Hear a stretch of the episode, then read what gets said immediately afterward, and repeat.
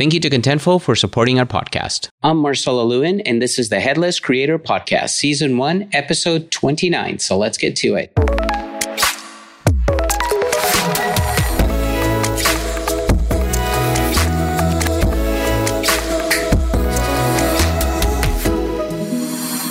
And welcome to season one, episode 29 of the Headless Creator Podcast, where I have conversations with content architects, designers, web developers, creators, and other professionals who are using a headless CMS and other related headless technologies for omni-channel content delivery. I'm your host, Marcelo Lewin, a senior content solutions architect focused on content modeling, content architecting, and headless CMS implementations. Today, I'll be chatting all about DevOps, what it is, and why you should know more about it with my guest, Vic Fan, a DevOps engineer who is also known as the king of documentation by his colleagues. But before we get started, if you want more podcast episodes, tutorials, webinars, and blog articles, all focused on creating websites, web apps, and IoT apps using headless technologies, please visit www.headlesscreator.com. All right, Vic, welcome to the podcast. Thank you for having me, Marcelo. This is a great honor. I love having you here. We've known each other for a long, long long time. In fact, I think we met each other way back in a previous life when we were both doing comic books, right? You were illustrating and I was doing some writing. And I think we had panel discussion. That's where we met, right? Yeah, that's when we were connected. Yeah, that's crazy. That just seems like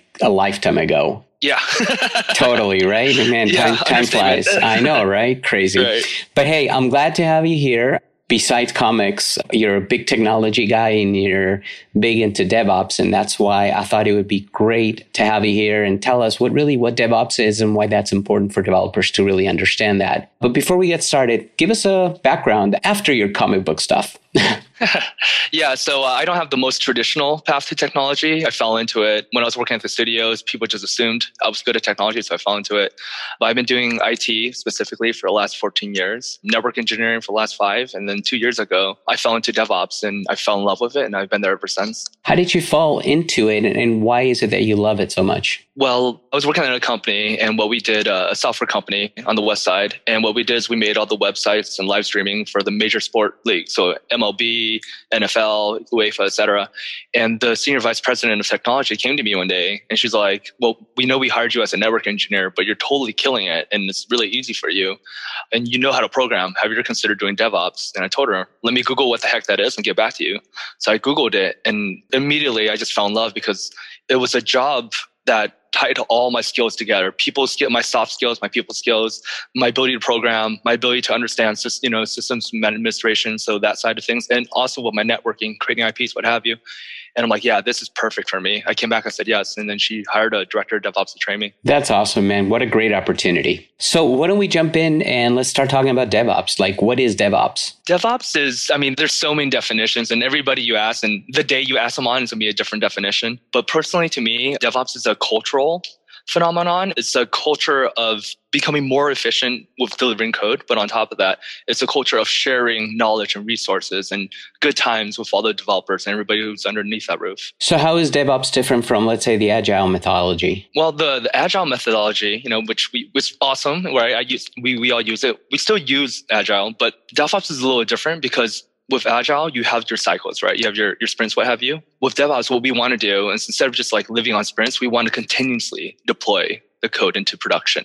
So it's uh, more active than, than agile. I see. So there it's not uh, there aren't all these dividing phases yeah, exactly. We want to go as live as we can. Got it. Meaning continuous, obviously. Yeah. So, what specifically, from the technical perspective, should developers know about DevOps? Definitely, they should know that their code's going to be checked in, right? And then their code's going to be tested.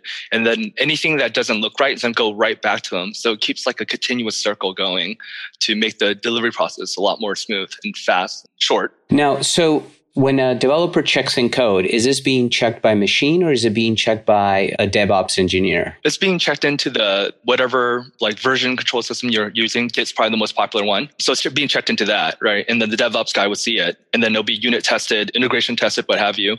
If it passes, then it'll move on to stage. If it doesn't pass, then it goes back to developer for more work. I see. So there is an actual human doing the testing there, obviously with, yeah. uh, with software and tools, but yeah, got it. So let's talk about some tools. What are some popular DevOps tools that people should be aware of? Number one is AWS. So that's like the number one cloud that all the DevOps guys use, or primarily software companies use AWS.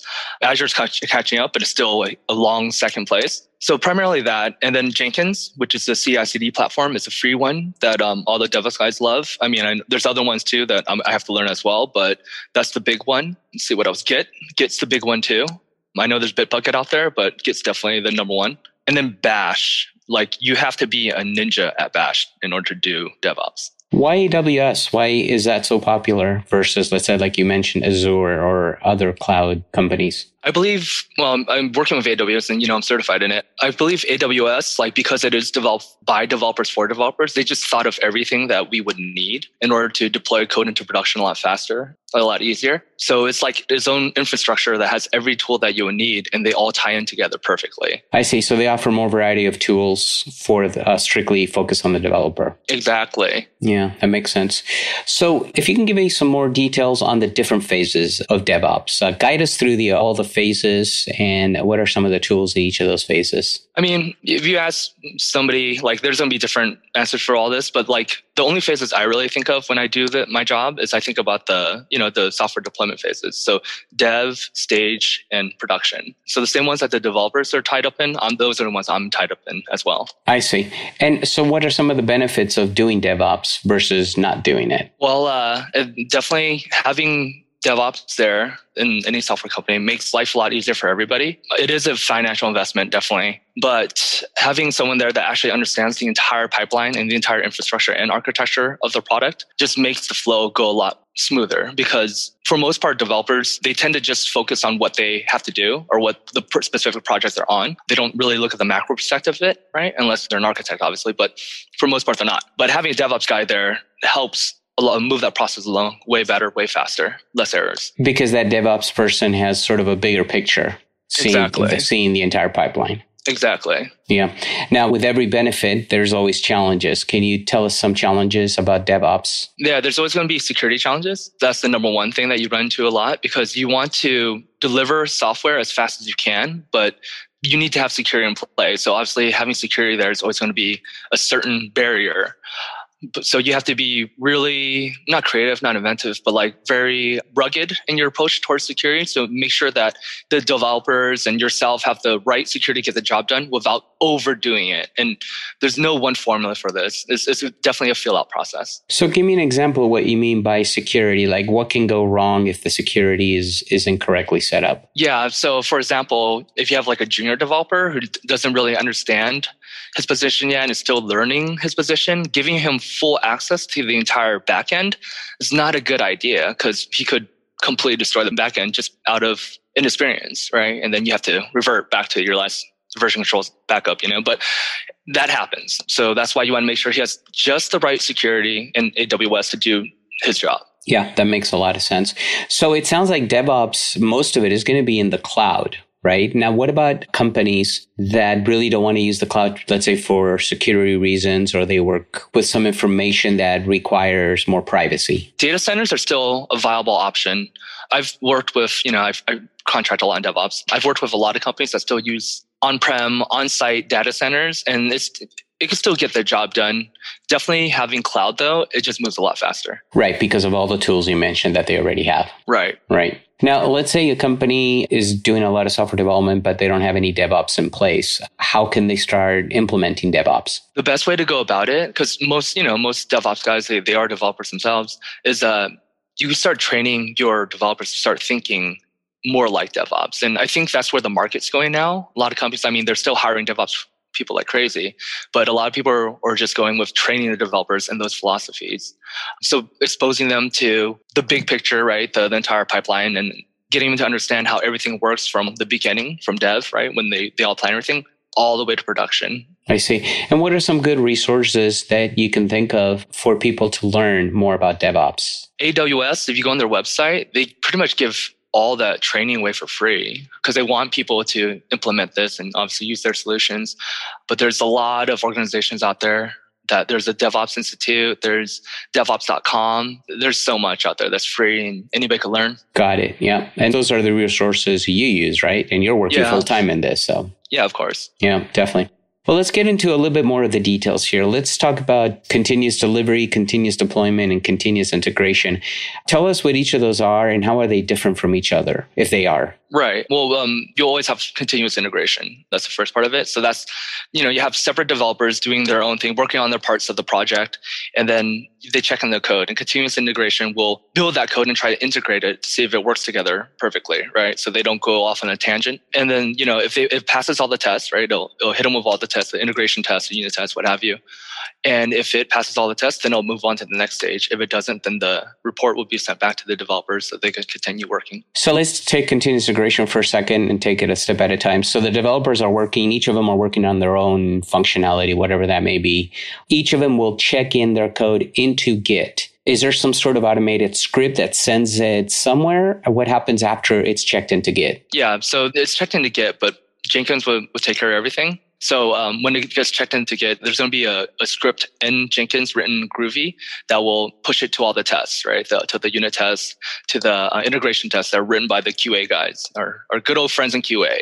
And then that's where it'll build the code and then it'll either pass or it won't pass. And if it doesn't pass, then it'll go back. I see. So once it's checked in, there's it senses an event, triggers an event that Jenkins yep. then runs scripts against all the tests that were written by QA people. And right. what passes moves forward. What doesn't pass is kicked back to the developer, I guess, via some sort of messaging. Yeah, exactly. Well, Slack or something. Yeah, exactly. Right. Now, when it passes, where does it go to? Then it'll go to the next stage, right? There's uh, so that's dev, and then it'll go to staging, right? And then uh, it'll be worked on more with the developers because then they have to get it primed for the production environment, and it'll be QA'd like crazy over there, and then it'll be checked in again. And this is continuous delivery. So continuous delivery, what that does is pretty much the same process. It automatically takes the checked in code from staging and then delivers it to a point where now we need a final person to come in and deploy it. So that's the difference between continuous delivery and continuous deployment. With continuous delivery, if everything passes, it automatically takes the code and puts into staging. If it doesn't pass, it pushes back. With continuous deployment, it'll automatically take the code that passes everything all the way to production. I see. Okay. So deployment is the final piece, basically, once you passed everything. Yeah. So you go continuous integration, continuous delivery, and finally continuous deployment. Well, continuous delivery and continuous deployment are actually two separate things. Mm. With continuous delivery, you need a person there to push into production, and that person would be me. With continuous deployment, it automatically goes to production all the way. You no longer need a person there. So it's like a ah, philosophy difference. Got it, got it, got it. So delivery, there's a person involved. Deployment, there's no a person who is more automated, but so they're both similar paths. Just one is automated and one isn't. Exactly. I see. Okay. So really you have continuous integration and continuous delivery or continuous deployment. Yeah, exactly. That's 100% correct. Yeah, that makes sense. So we're going to get into, you mentioned Jenkins and all that. So we're going to get into the tools in just a minute so you can describe mm-hmm. them a little bit more. But what is the role of configuration management in DevOps? And explain what configuration management really means. Yeah, so all it really is is, you know, it's a tool where you enter your declarative language, right? You know, YAML is probably the biggest one. And you pretty much describe ahead of time what you want the infrastructure to look like, and it'll deploy it for you. And it's a awesome tool because then if you need to scale up your application, say like, you know, like uh, you, you realize, oh my gosh, like as we're going towards production, we don't have enough VMs to make this application run smoothly, then you could just update your, your YAML file and it'll deploy the resources you need. So can you give an example of when you say create the configuration for your system? Can you give some examples? Yeah. So like uh, in AWS, for example, if you need like you, you have your VMs and you already know like what resources you want committed to those VMs, you could write your script, your YAML script to say, okay, this is what I want it to look like because this is what load my application is going to take, and then you deploy it, and then it'll create the environment for your developers to start doing their thing in. Got it. So it creates the infrastructure basically for the developers. Exactly. I see. All the, yeah, all the stuff that they really don't like to think about, like subnetting and stuff like that, you do it that through configuration management. Right. So that way the developers can focus on the code and not what it requires to run that code. Exactly. Okay, that makes a lot of sense. And normally before DevOps, a developer was pretty much doing that too, right? Yeah, before DevOps came around, there would be one developer who do the short stick, short straw, and had to do all the the networking right. portion, the, the infrastructure portion. And devs usually don't like that. Right, right. No, that makes total sense. So, what is continuous monitoring then? So, what continuous monitoring is, you know, it's a bunch of tools that monitor your application lifetime. When I usually set it up, I usually set up to monitor the APIs in lifetime to make sure there's no failure. If there's a failure, then we do circuit breaker methodology and fall back to another API. Oh, I see. So, there would be like uh, multiple versions of that API where if one fails, it goes to the next. Yeah. I see. So, it's literally live monitoring that you probably have some sort of dashboard or something. Yeah, uh, yeah. So you know, Grafana is huge, Nagios is huge. Those are ones we, we typically use for it. And then it also has webhooks tied into it. So even though you're monitoring it in live time, if it there's any alert whatsoever, it goes to right. all the right people right then there to react. I see. Man, I don't envy the job of the DevOps. It sounds like you could never go to sleep. yeah, um, it definitely works well with my personality because I don't really sleep anyway. well, that makes a lot of sense. Yeah, no, it definitely seems like it's a high pressure job, right? Because, uh, like it says, it's the development operations, right? Yeah. So that's got to be running 24 7, basically. So I would imagine just since you're a networking guy, DevOps people only hear when things are down, not when things are running smoothly. I would just like networking people, right? Well, we're still dev too. So we're on both sides of it. So Got it. Uh, we're, yeah, if it's running smoothly, we get the props too. You still get the props. Cool. Okay, that's yeah. good. That's good. Because I know with networking people, I always feel for them because they work so hard and they only hear when things are down, never when things are running smoothly. Yeah, yeah, that's typical ops. Yeah. Yeah, totally. Yeah. So many people talk about infrastructure as code. What does that mean? Yeah, so that's a pretty cool concept. So what that is, the tools for that is Terraform and CloudFormation. And that's you could map out your entire infrastructure ahead of time and write it all in code and deploy it. And the cool thing about it is, is that you don't have to do any like procedural programming to do it. You terraform it. You tell it exactly what you want it to look like and it'll do all that programming for you. So you almost build it visually and then it writes the code for you basically? Yeah. Well, I mean, I mean, it's still a declarative language. Right. So you would say, you know, I want two Linux VMs over here. I want three Linux VMs over here. And it, the cool thing about configuration code, at least on the Terraform side, is multi-cloud. So you could do it across, say you do have AWS and Azure and Google Cloud Platform for all your services. You could write one script in Terraform and it'll do all of them.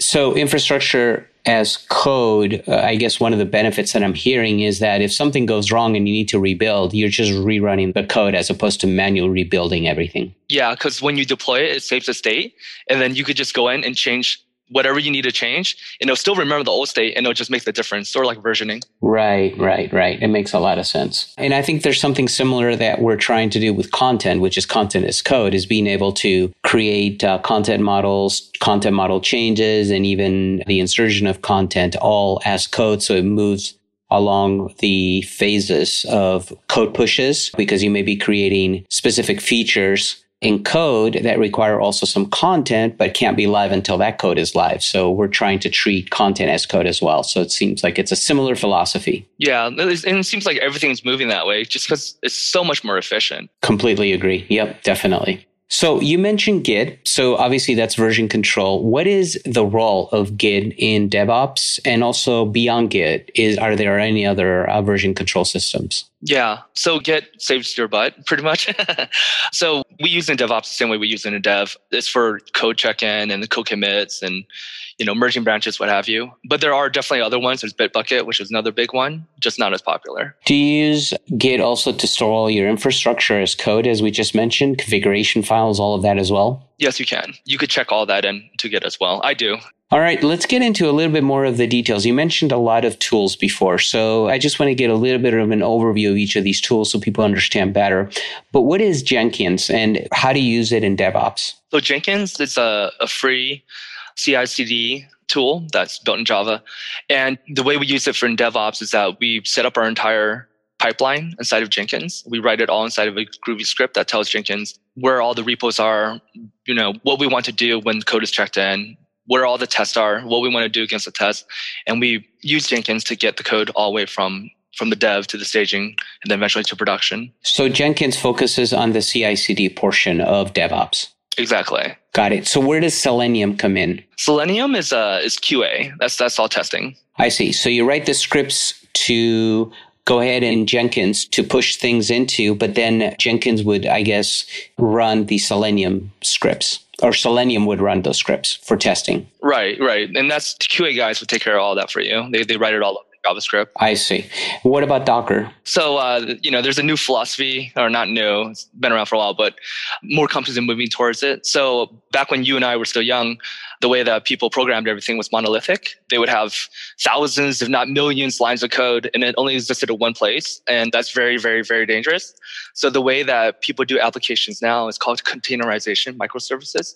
So instead of having your code be this gigantic millions of line, one place only architecture, the way that people like to do it now, which is a lot more agile, is that you do microservices. So you just write specific services in these little containers in Docker. And what Docker does is that you could package your entire application into a Docker container and you could ship that container to other people if they need to work on it as well. So they always have the same environment, they always have the same resources. I see. So it includes everything they need, including whatever OS is required to run that? Definitely. Yeah. So Alpine, whatever. I always program in CentOS, so whatever you need. Got it. So literally they open up this Docker. I'm assuming they would have to have Docker installed. They open up this Docker package and the app is there. Yep, exactly. Everything they need to work on is there. Mm, that's interesting. What about Nagios? And I don't know if I'm pronouncing that right. No, you're saying it right.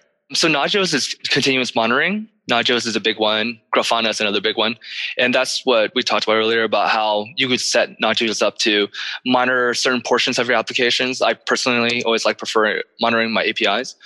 And they'll alert you or whoever whenever there's anything something that needs you to react on. I see. Yeah, that makes a lot of sense. So to recap, Jenkins allows us to basically write that CI CD pipeline. Selenium mm-hmm. creates all the or runs all the tests. Docker, we can package everything that is required and then we can share that package so other developers can work on it. And then Nagios is for continuous monitoring. That's correct. Any other tools that we're missing that people should be aware of? Let's see. We talked about Terraform already. We talked about AWS, Kubernetes. Okay. Tell us about that. Kubernetes. So Docker, it's pretty much like Docker's bigger brother. So Docker, Docker's containerization, but what Kubernetes does is it takes it to the next level. It's clustering of containerization. So now you could do a whole cluster of multiple containers at once. It's absolutely amazing. So then you could have, you could create environments where you have all your containers with all those microservices and control them all to deploy your final application. I see. So, for example, your app could be made up of 20 or 30 microservices. Each of those microservices are Dockers, mm-hmm. and then the Dockers are all contained in a Kubernetes. Exactly. And that's how you deploy. Wow. Wow. This is uh, crazy stuff. I'm learning so much today from you. Any other tools that we should be aware of? Let me think from the top of my head. Those are the big ones I interface with every day. I see. Cool. If somebody wants to get into DevOps, I mean, you of all people would be able to give them a great tip. What would that tip be? What do they need to really do? What's the mindset they need to have? The biggest thing that separates like a, you know, your, your developer and a DevOps engineer is that the, a DevOps person has to love collaboration because that's literally our job description is that we're there to work with the entire team and to get code from concept to dollars as fast as possible. So that's my biggest recommendation is go, you know, like contribute to GitHub projects and do all that stuff, but like love the process and love working with these people and think of them as your friends. Yeah, totally. That's great. I mean, I love that tip because ultimately at the end of the day, even developers have to have that mentality as well.